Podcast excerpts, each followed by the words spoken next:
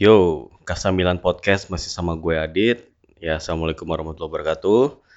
Uh, untuk kali ini gue pengen bahas tentang uh, hal yang sangat menarik nih, karena ini berkaitan dengan masa depan Milan. Tentunya di dunia kepelatihan. Artinya ini berhubungan sama managerial position juga, yang yang mana keputusan ini tuh bakal kayak berpengaruh banget sama jalannya Milan gitu loh.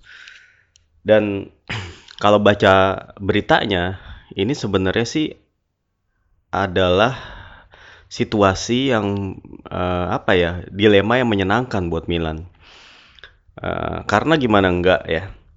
Yang jadi dilema menyenangkan itu adalah pilihan uh, pelatih Milan musim depan adalah dua sosok yang sama-sama punya reputasi, walaupun uh, agak berbeda story-nya gitu ya, yaitu Massimiliano Allegri dan Ralf Rangnick.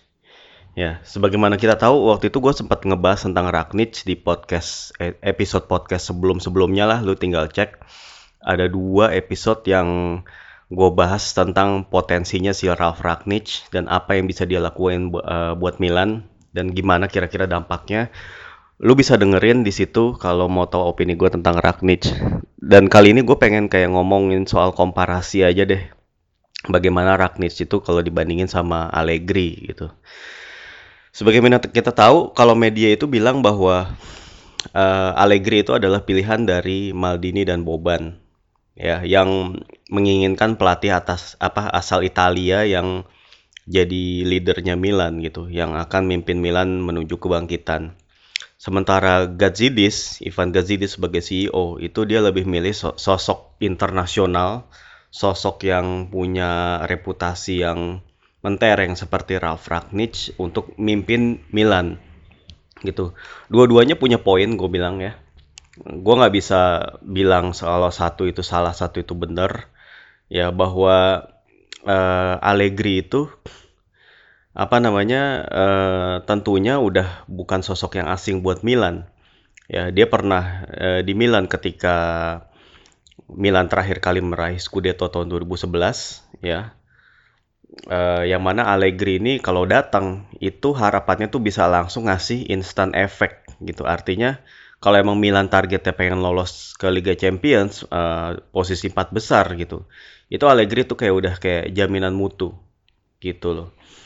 Sementara Ralf Rangnick itu bisa dibilang eh, apa ya?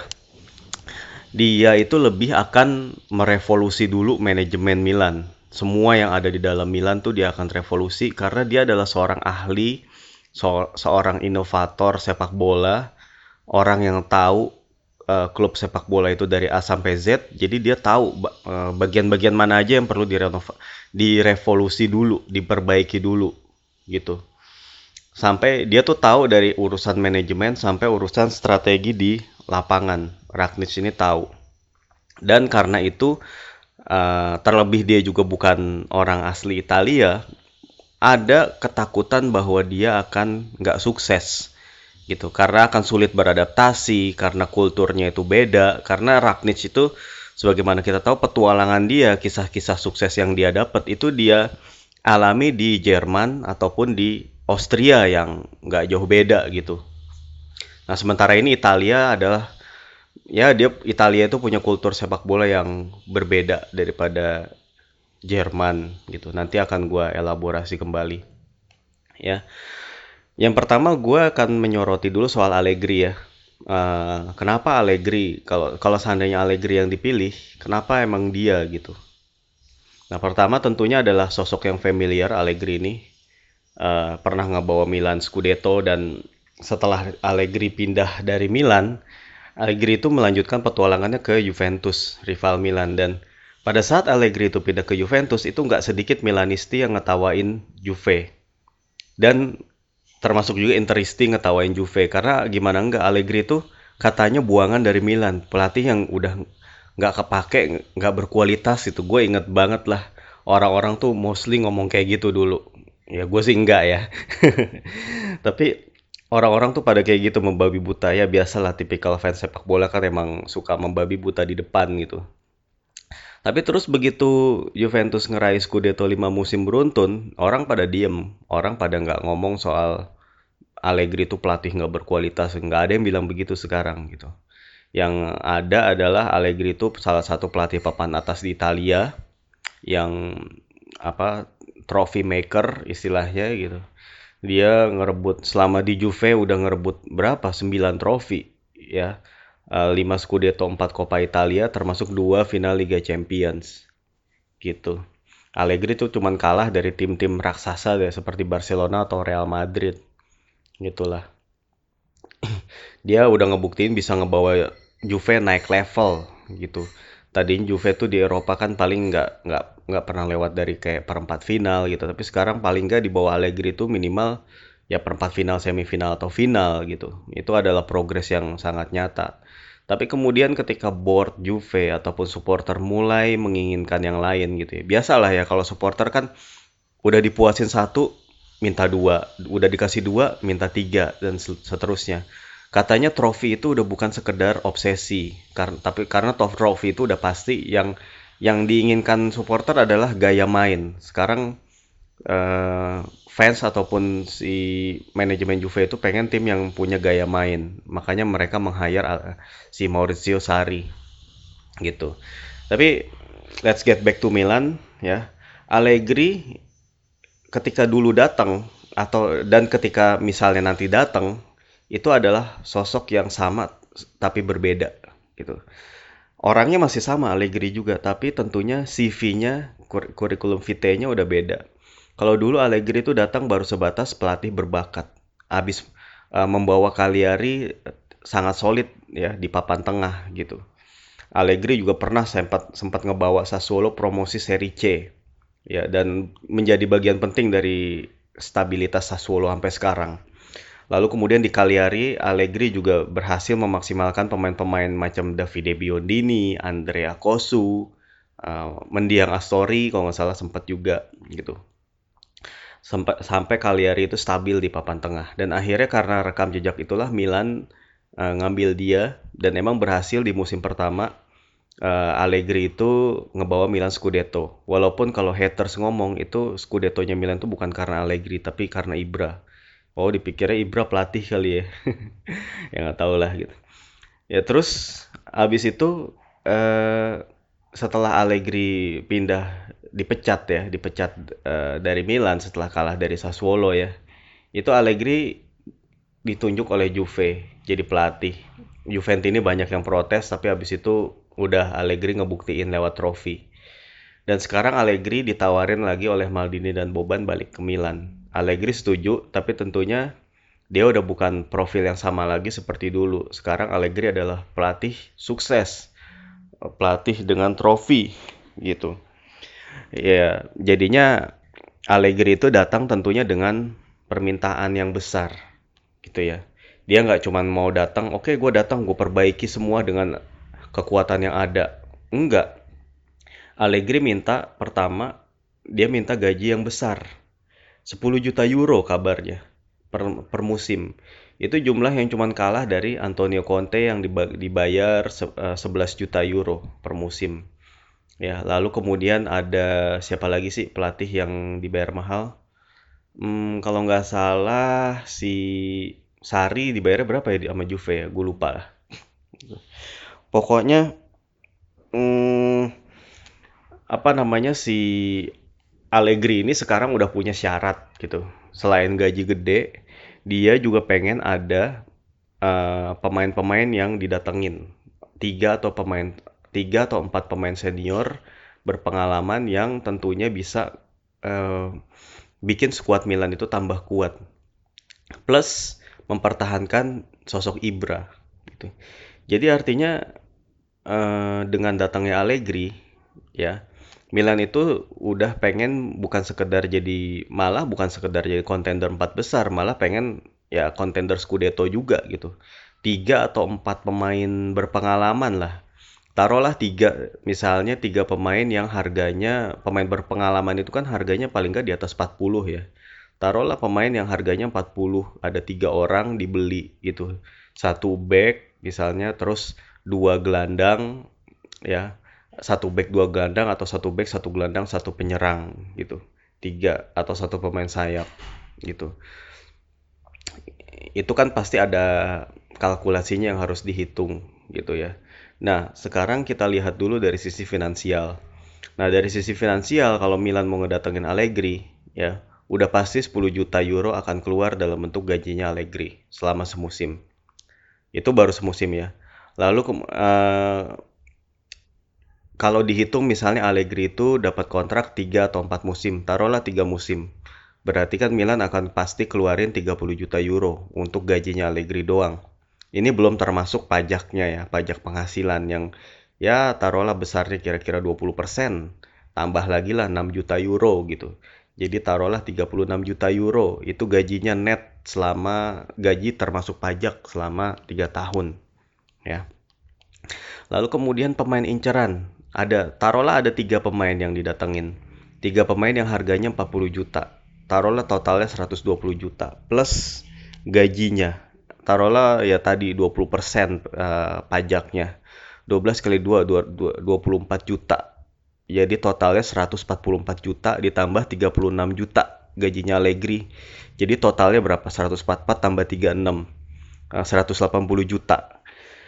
Itu biaya minimal yang diperluin Milan kalau untuk ngedatengin Allegri dan pemain-pemain incerannya. Ya taruhlah kalau misalnya pemain-pemain itu harganya nggak nyampe empat puluh, yang tiga puluh, ya tetap aja jumlah uh, uang yang harus dikeluarin manajemen Milan itu tetap di kisaran seratus sampai seratus dua puluh juta euro. Yang mana kalau dari kacamata finansial, kayaknya hal ini nggak memungkinkan banget buat manajemen Milan gitu. Karena ini benar-benar against financial fair play. Milan itu rugi musim lalu seratus empat puluh tiga juta euro gitu. Kalau misalnya ditambah dengan kedatangan Allegri dan pemain-pemain yang diincar, itu mau rugi berapa lagi gitu. Itu percuma aja kalau lu misalnya bisa lolos ke Liga Champions tapi disanksi sama UEFA nggak boleh main gitu. Percuma. Artinya menurut gue tetap kalkulasi secara finansial tuh harus dilakukan secara cermat ya. Allegri tuh maunya pemain-pemainnya yang kayak apa, siapa, berapa harganya gitu. Baru kemudian diterjemahkan semua itu dalam laporan keuangan dan baru deh keputusan itu bisa dihasilkan. Nah, dengan jumlah segini itu realistis apa enggak gitu. Kan sekarang yang namanya laporan keuangan itu di atas ibaratnya kepentingannya. Terutama kalau buat klub yang lagi dipantau oleh UEFA seperti Milan gitu ya. Sebagaimana kita tahu Manchester City baru bermasalah karena menggelembungkan uh, pendapatan sponsorship mereka yang akhirnya bikin mereka dihukum uh, dua tahun ya. Tapi ya ini mereka udah udah sewa puluhan lawyer papan atas untuk bisa menggagalkan hukuman itu, ya kita lihat aja nantilah. uh, itu soal finansial ya. Lalu kemudian apa yang bisa dibawa Allegri dari sisi di luar finansial, yaitu sisi taktikal atau mentalitas. Ya tentunya kalau dari sisi mentalitas, Allegri adalah seorang motivator, seorang yang cukup dekat dengan pemain, dia bisa ngebangkitin pemain. Ya, dia punya kekayaan taktik, dia bisa pakai formasi apa aja. Ya, uh, base-nya empat back, mau itu empat tiga tiga, empat dua tiga satu, empat empat dua, empat tiga satu dua, whatever you call it lah. Tapi yang jelas Allegri itu kan dalam tesisnya waktu dia menjalani uh, sekolah di Coverciano, dia itu uh, tesisnya itu judulnya adalah tentang tiga gelandang, ngebahas tentang tiga gelandang. Jadi timnya uh, tiga gelandang itu menurut dia tuh harus punya fungsi yang berbeda-beda, fungsi yang spesifik gitu. Jadi kalau misalnya dulu di Milan nih, Allegri itu pakai Mark van Bommel sebagai gelandang yang jangkar ya, lalu kemudian memakai Gattuso ya sebagai gelandang perebut bola dan juga memakai uh, siapa? Clarence Seedorf ya sebagai ya sebagai playmaker, dan di depan itu waktu itu Kevin Prince Boateng, El Shaarawy dan Ibra gitu. Atau waktu itu uh, bukan El Shaarawy deng. Waktu itu Ibra, Robinho, sama Boateng, gitu. Uh, itu apa si Allegri itu udah tahu banget uh, fungsi dari pemain-pemainnya dia. Allegri adalah pelatih yang mungkin secara taktikal uh, tentunya di atasnya Stefano Pioli. Ya, Stefano Pioli sebagaimana kita tahu punya fleksibilitas, dia bisa ngebaca potensi pemain. Cuman emang hasil-hasil yang dia dapat itu kadang-kadang suka mengecewakan. Uh, banyak yang ngeritik Pioli itu nggak pernah bisa ngebawa Milan uh, menang lawan tim-tim gede.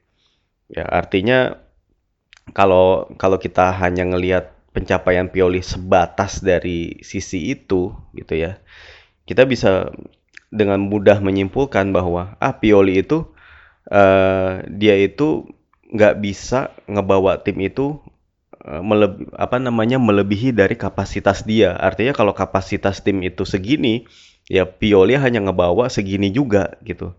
Artinya tim itu punya kapasitas uh, seribu, ya Pioli cuma bisa ngebawanya ke seribu kilometer juga gitu. Beda dengan Allegri yang yang bisa ngebawa timnya itu melebihi potensi yang dimiliki hasilnya itu. Itu kan yang jadi kelebihannya Allegri gitu dibandingin sama Pioli misalnya. Cuman menurut gue Pioli ini ya butuh waktu aja sih, belum tentu. Makanya kalau kesimpulan itu terlalu cepat diambil itu bisa salah, karena bisa aja Stefano Pioli kalau misalnya dia dikasih kesempatan semusim lagi, dia bisa ngasih hasil terbaik gitu, siapa yang tahu. Tapi rasanya ya itu manajemen tuh udah kayak mutusin, udah Pioli itu nggak bakal dipertahankan unless ada uh, kejutan yang benar-benar datang dari dia, yang mana Milan itu berhasil dibawa ke zona Liga Champions, yang mana ini udah agak-agak sulit gitu ya, karena Atalanta di peringkat keempat tuh udah unggul sepuluh poin dan itu udah cukup jauh untuk dikejar oleh Milan gitu.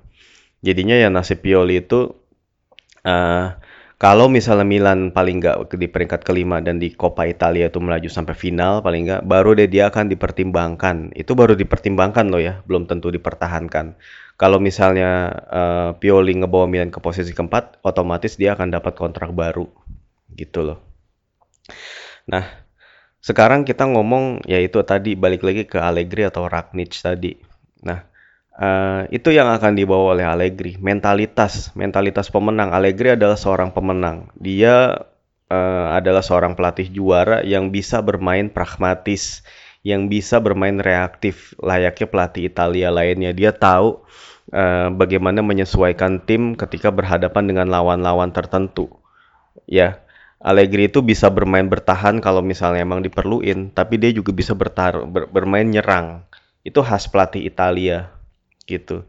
Jadi ya emang eh, kalau emang milih Allegri ya itu ibaratnya kayak pilihan yang safe gitu. Tapi ya butuh uang. Gitu loh. Kesimpulannya sih gitu. Eh, Allegri itu satu lagi ya. Eh, apa ya? Kalau tapi gua masih dalam opini bahwa Allegri itu emang lebih cocok kalau di tim yang emang udah mapan, yang udah oke. Allegri yang sekarang nih ya. Kalau Allegri yang dulu kan emang dia biasa ngelatih di papan tengah gitu sebelum ke Milan. Nah, tapi kan Allegri yang sekarang adalah Allegri yang ngincar juara gitu. Artinya jadinya kalau emang uh, Allegri itu mau ngelatih sebuah klub, itu harus klub yang udah siap juara, yang udah punya sumber daya yang bisa ngedukung dia gitu. Karena emang uh, tipikal tim yang dilatih Allegri adalah tim yang punya target jangka pendek, yang artinya dalam jangka pendek harus ngeraih trofi. Kayak gitu maksudnya. Ya, tapi kalau soal permainan ya kita nggak bisa expect banyak gitu. Nah, sekarang kita ke Ralf Rangnick. Kemarin gue udah sempat bahas Rangnick di dua episode podcast seperti yang gue bilang, bisa didengerin lagi. Ya, itu gue nggak akan mengulangi lagi. Tapi paling nggak gue cuma pengen nyampein bahwa kalau Rangnick yang dipilih, yang akan direvolusi sama dia pertama kali adalah fasilitas. Fasilitas latihan di mana Uh, pemain-pemain ini akan dimonitor terus kondisinya day by day, dan kemudian dia akan merhatiin juga soal nutrisi pemain, soal kebugaran pemain.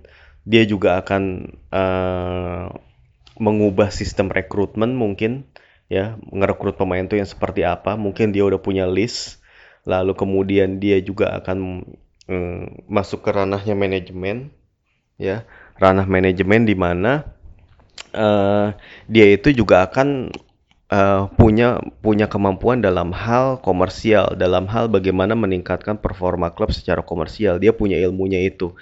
Walaupun mungkin kalau misalnya uh, si Rangnick ke Milan, dia nggak akan nyentuh ranah itu karena itu udah Gazidis dan juga tim timnya si Kasper Stilsik dan juga si siapa uh, yang yang baru direkrut dari si dari F C Copenhagen tuh, lupa gue namanya. Bukannya itulah ya. Pokoknya terus si Rangnick ini akan ke lebih ke bagian teknis lah ya. Teknis dan juga masalah rekrutmen pemain. Dua dua hal itu emang yang jadi titik lemah Milan belakangan ini. Itu akan di benar-benar akan dimodernisasi, akan direparasi semua oleh Rangnick, dan tentunya itu juga butuh biaya yang gede. Cuman biaya yang gedenya itu nggak bakalan dalam bentuk pemain bintang. Karena yang namanya Rangnick itu pasti bukan yang membeli pemain bintang, tapi dia mencetak pemain bintang. Dan inilah yang emang ide yang udah emang udah di, dipunyai oleh Gazidis banget gitu. Dia pengen uh, Milan itu jadi pencetak bintang, beli pemain-pemain muda dan dicetak jadi bintang. Ya kemungkinan nantinya dijual atau gimana ya itu belakangan gitu. Bukan ngebeli pemain bintang gitu. Nah.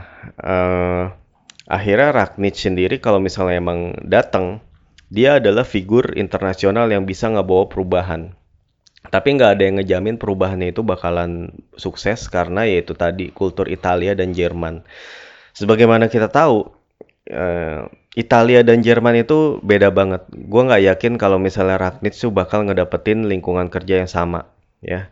Karena di Jerman, kalau kalau seandainya di kalau di Jerman di Leipzig, ya dia dia benar-benar bisa bekerja dengan tenang, nggak nggak ada pressure dari supporter misalnya yang pengen resultnya cepat datang gitu.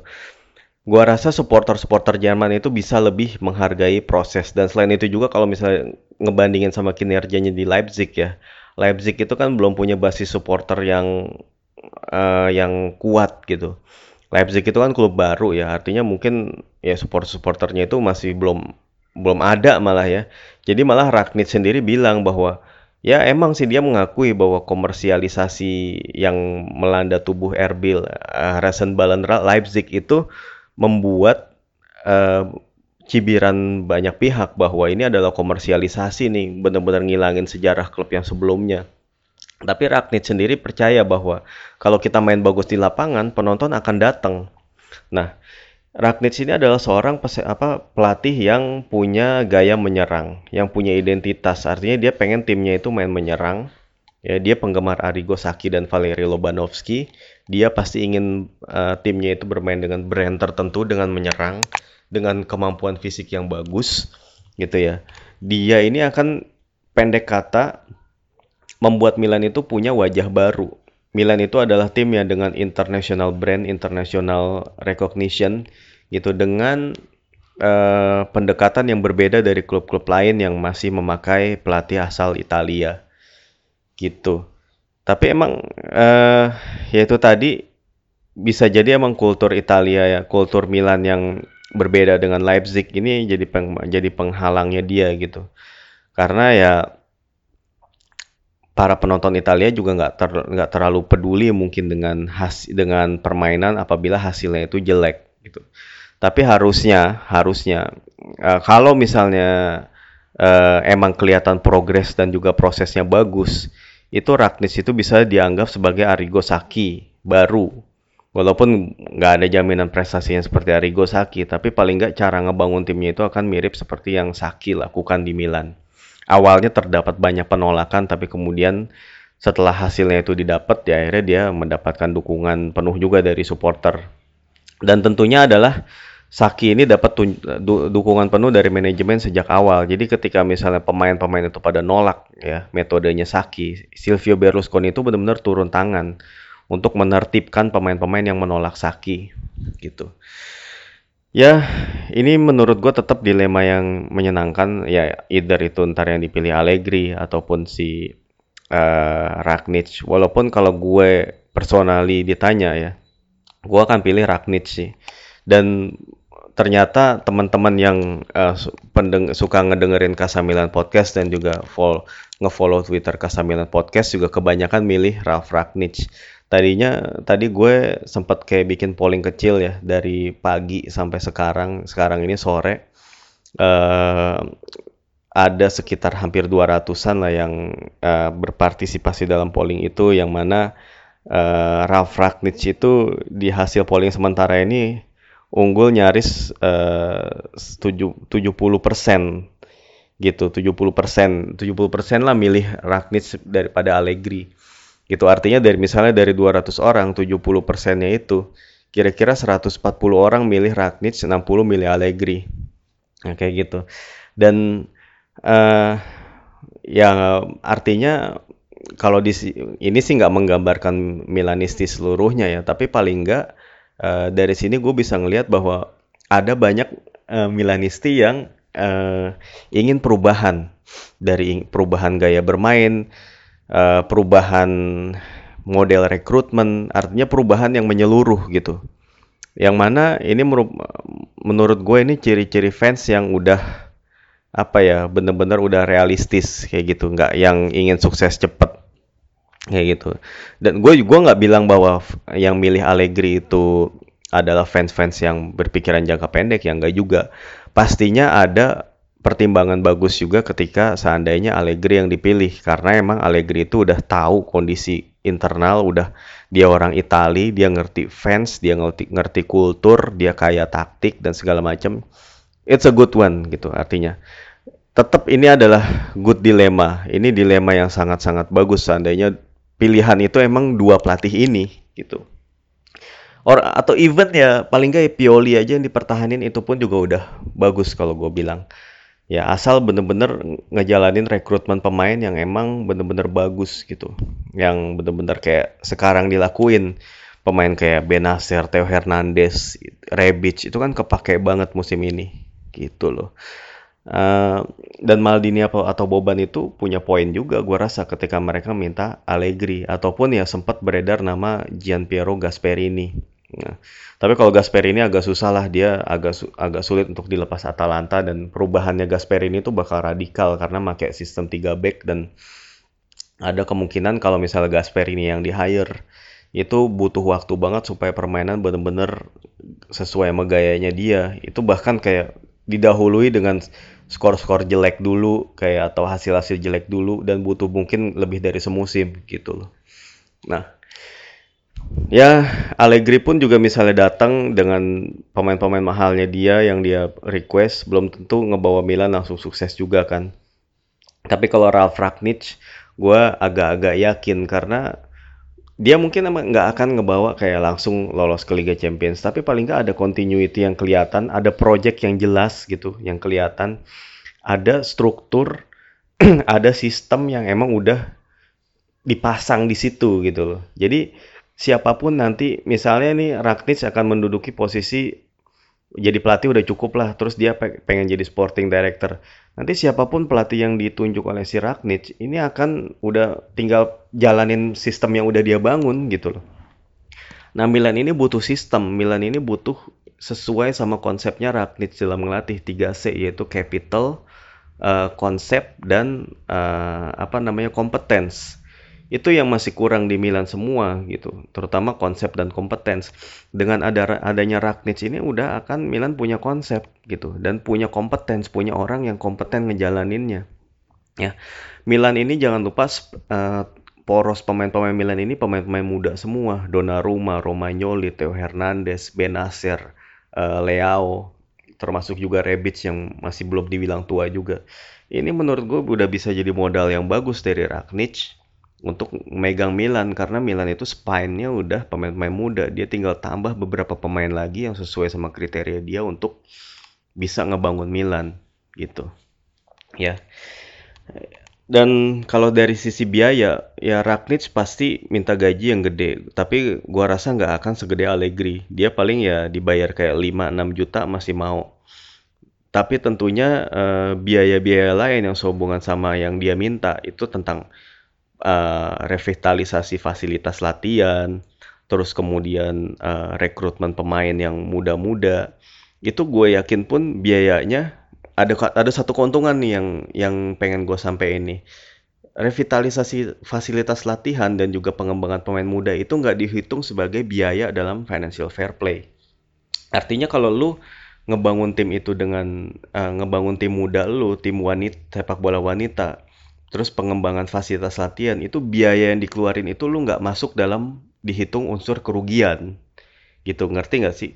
Kayak misalnya lu ngeluarin biaya lima puluh juta euro nih untuk benar-benar merevis, ver, apa, revitalisasi Milanello, ya.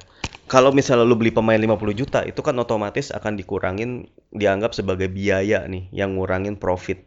Kalau misalnya itu adalah e, lima puluh juta itu dalam bentuk pengembangan fasilitas latihan, itu nggak akan dihitung sebagai biaya.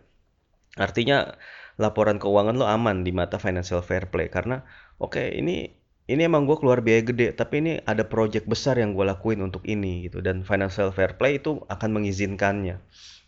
Lalu kemudian untuk ngebeli pemain, gue yakin Rangnick dengan jaringan luasnya itu bisa memperkenalkan pemain-pemain asal Jerman, pemain-pemain asal mungkin pemain-pemain asal Perancis, pemain-pemain asal Austria, ataupun negara-negara Eropa Tengah lain yang emang punya kemampuan untuk mainin sepak bola modern dengan baik. Itu datangin ke Milan.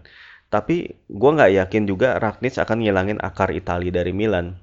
Karena biar bagaimanapun, Milan adalah klub Itali yang benar-benar menghargai pemain mudanya dari zaman dulu, pemain akademinya. Dan gue yakin Rangnick juga akan merekrut pemain-pemain Italia lain untuk masuk ke akademi. Cuman sistemnya akan dia bikin.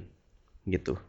Itulah yang akan terjadi. Dan gue yakin eh, biayanya mungkin akan sama-sama seratus juta euro yang dikeluarin.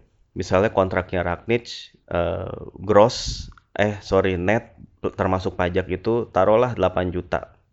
Lalu kemudian uh, revitalisasi Milanello dan juga kompleks latihan yang lain itu akan makan wak- makan biaya uh, lima puluh juta lah. Taruhlah jadi lima puluh delapan juta. Lalu untuk pemain-pemain yang dia yang akan dibeli, gue yakin ya Rangnick mungkin akan ngebeli ngabisin kira-kira ya berapa ya? enam puluh lah, paling enggak enam puluh juta euro lah mungkin, kayak segitu enam puluh dua ya, jadi totalnya kira-kira seratus dua puluh juta euro gitu. sebelas dua belas dengan Allegri, tapi Rangnick ini akan menambahnya dengan fasilitas latihan yang lebih bagus gitu. Dan uh, tentunya uh, akan apa ya, uh, ada peluang juga buat lolos ke empat besar. Terutama kalau permainannya itu, permainan Milan itu permainan menyerang yang dan juga ngepres dan juga quick transition ya, entah bagaimanapun formasinya ya, tentunya juga dengan pemain-pemain yang tepat ya. Dan menurut gue sayang banget kalau Milan melewatkan sosok seperti Ralf Rangnick ini, sekalipun yang uh, ditawarkan sebagai apa namanya pesaingnya adalah seorang Massimiliano Allegri. Gue tetap pada masih pada opini gue untuk memilih Rangnick ya. Tapi walaupun begitu, sekali lagi gue bukannya haternya Allegri. Kalaupun Allegri yang datang juga gue sangat welcome karena reputasinya dia dan kemampuan dia sebagai tactician ya. Tapi tentunya gue akan lebih senang, akan lebih antusias kalau yang datang itu Ralf Rangnick. Oke okay? Uh, gua rasa sih itu aja yang mau gue sampein ya. Kalau ada komen atau ada apa langsung bisa mention gue aja. Ya makasih banget ya udah ngedengerin Kasamilan Podcast. Sorry atas segala kekurangan yang ada ya. Wassalamualaikum warahmatullahi wabarakatuh.